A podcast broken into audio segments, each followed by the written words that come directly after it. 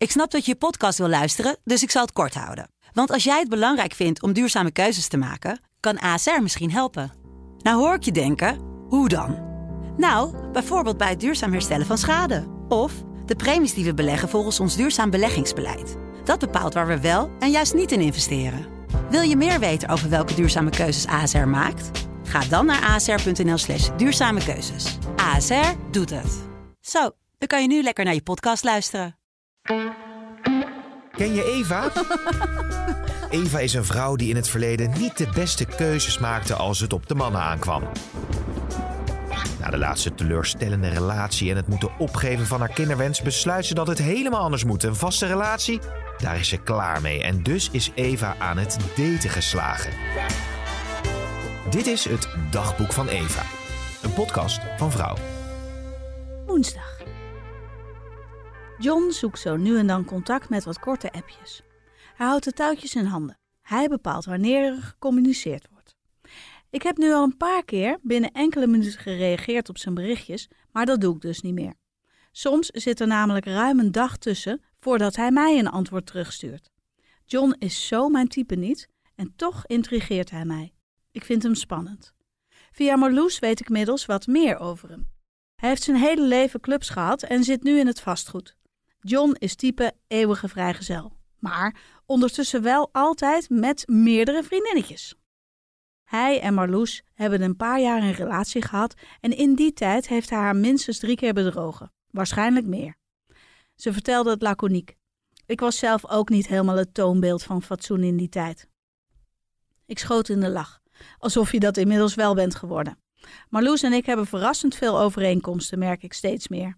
Zij leeft weliswaar een iets losbandiger leven dan ik, maar ze staat veel dichter bij me dan mijn vriendinnen die wel allemaal gesetteld zijn met man, kind en huisdier. Hoe dierbaar ze mij ook zijn, ik ben me altijd weer duidelijk bewust van het verschil in leefstijl. Neem Helen bijvoorbeeld. Ze is mijn beste vriendin, maar ze kan me af en toe aankijken alsof ik van een andere planeet kom, wanneer ik vertel over mijn dates en escapades. Ik heb haar nog niet verteld over het wilde weekend met pillen vorige week want dat begrijpt ze toch niet. Ze zou het helemaal niet begrijpen dat ik met Marloes heb gezoend. En dat ik vervolgens met John iets te ver ben gegaan in een onbewaakt ogenblik in de badkamer. Ik krijg het weer warm als ik eraan denk. Hij had de deur op slot gedraaid. Marloes lag in de woonkamer samen met Ivo op de bank relax naar muziek te luisteren. Niemand miste ons. Zonder iets te zeggen had John mij op het wastafelmeubel getild. Er viel een bekertje met tandenborstels op de grond, weet ik nog.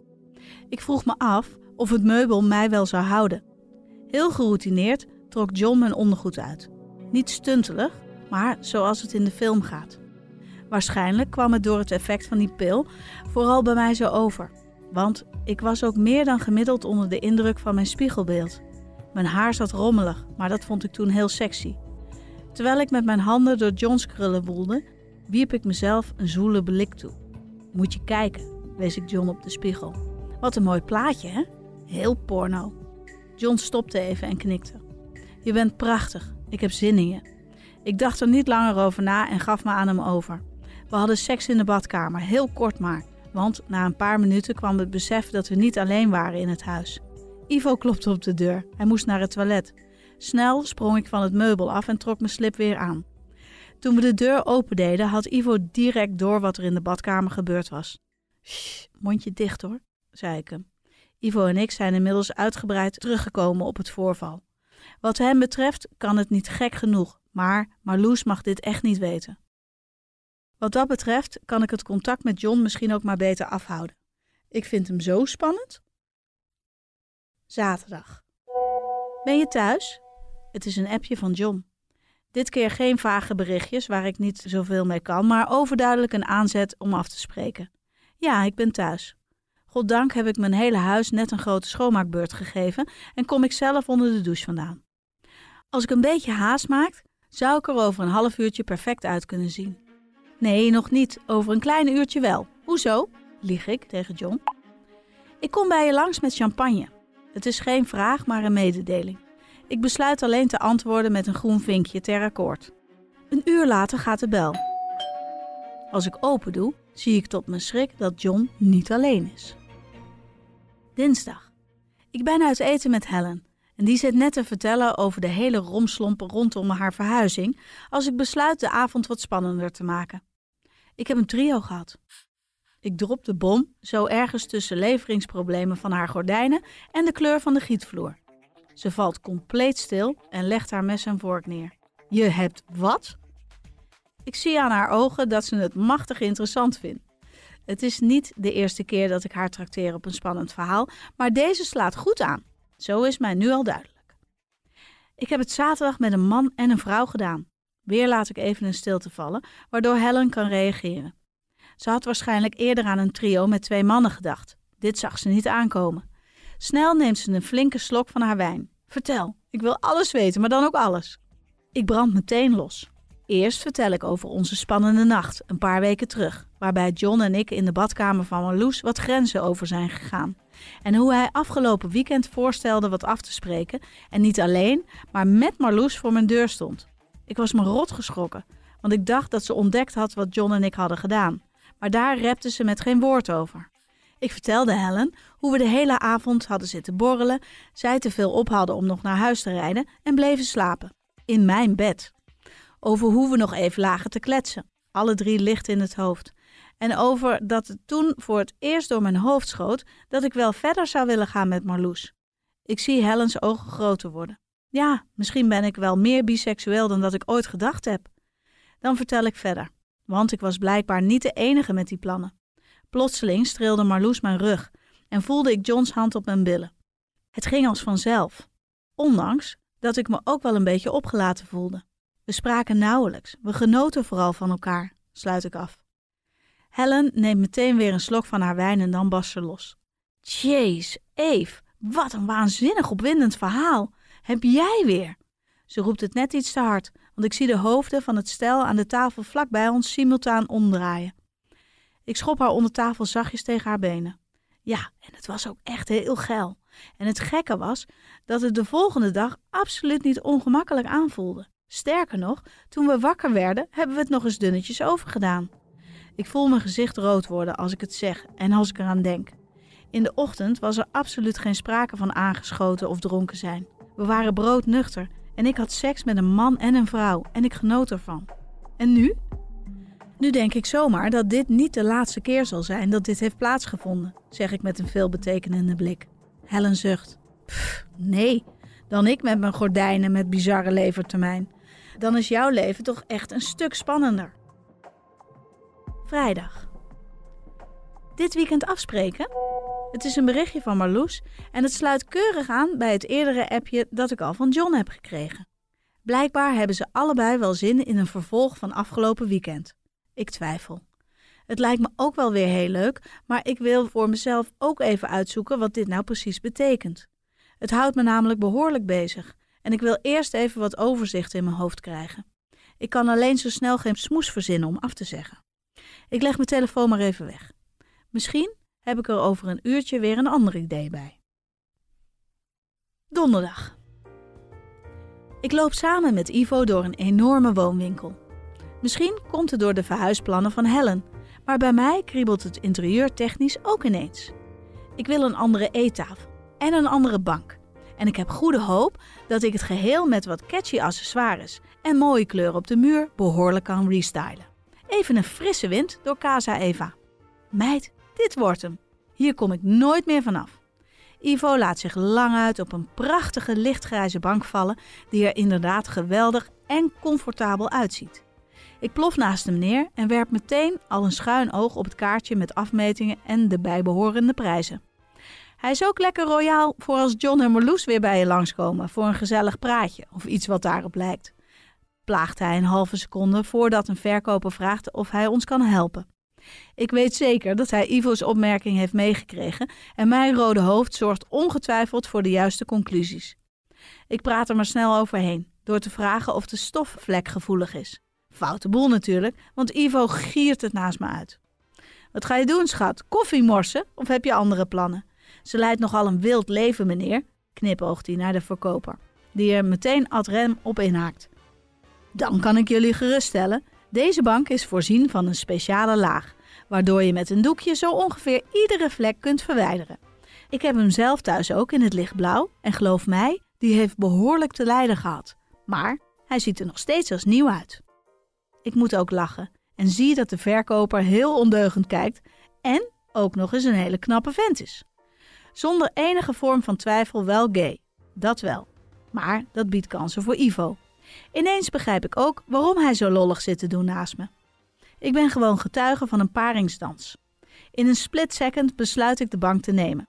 Ik heb helemaal geen zin om nog honderd andere banken te bekijken en te betasten. Bovendien moet hier een contact worden gelegd tussen deze twee mannen. Laat ik ze helpen. Een uurtje later lopen we met volle tassen, de bestelbon voor de bank en het telefoonnummer van de verkoper de deur uit. Ivo stuitert ervan. Ik ben er weer zo aan toe, een geile date, fluistert hij in mijn oor als we de deur uitstappen. Een seconde later hoor ik dat hij een berichtje krijgt. En aan de glinstering in zijn ogen denk ik wel te weten van wie deze afkomstig is. Vrijdag. Nerveus trek ik mijn jurkje wat naar beneden. Het is veel te kort, zou mijn moeder afkeurend zeggen, maar het is wel super sexy. In mijn hand heb ik een dure fles champagne. Ik had het gevoel dat ik niet met een lullig flesje wijn bij John aan kon komen. Hij heeft Marloes en mij bij hem thuis uitgenodigd vanavond. Hij gaat voor ons koken en dat schijnt hij heel goed te kunnen, aldus Marloes.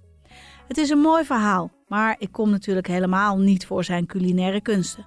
Wij weten alle drie heel goed wat de bedoeling van deze afspraak is en sinds we hem gemaakt hebben, kan ik aan weinig andere dingen meer denken. Ik heb Marloes auto nog niet zien staan en ben dus blijkbaar de eerste die arriveert. Dat had ze al een beetje aangekondigd. Ze zou uit haar werk zeer waarschijnlijk een file inrijden. Ik heb John dus nog even voor mij alleen, bedenk ik me. Als hij open doet, stokt mijn adem voor een seconde. Hij ziet er geweldig uit in zijn spijkerbroek met spierwit overhemd. Hé, hey, sexy vrouw, zegt hij met een mooie lage stem. John doet een stap naar voren, zoent me eerst op beide wangen en daarna heel zachtjes op mijn mond. Ik voel de warmte van zijn hand door de stof van mijn jurkje heen en kreun zachtjes. Ik ben nog niet eens de drempel over of de spanning is al enorm. Maandag. Misschien was het wakker worden zaterdagochtend nog wel het spannendste. We hadden het heel laat gemaakt met z'n drieën en uiteindelijk zijn John, Marloes en ik weer samen in bed geëindigd. Marloes was wat later aangekomen. John en ik hadden toen al uitgebreid gezoend en aan elkaar gezeten toen ze aanbelden. Daar werd gelukkig niet geheimzinnig over gedaan. Ze had direct door wat er speelde toen ze binnenkwam en ging er eigenlijk meteen moeiteloos in mee. Terwijl ik nog half in slaap voorzichtig één oog opende, zag ik dat ik tussen hen in lag. Nog in de roes van de nacht ervoor kroop ik tegen mijn vriendin aan.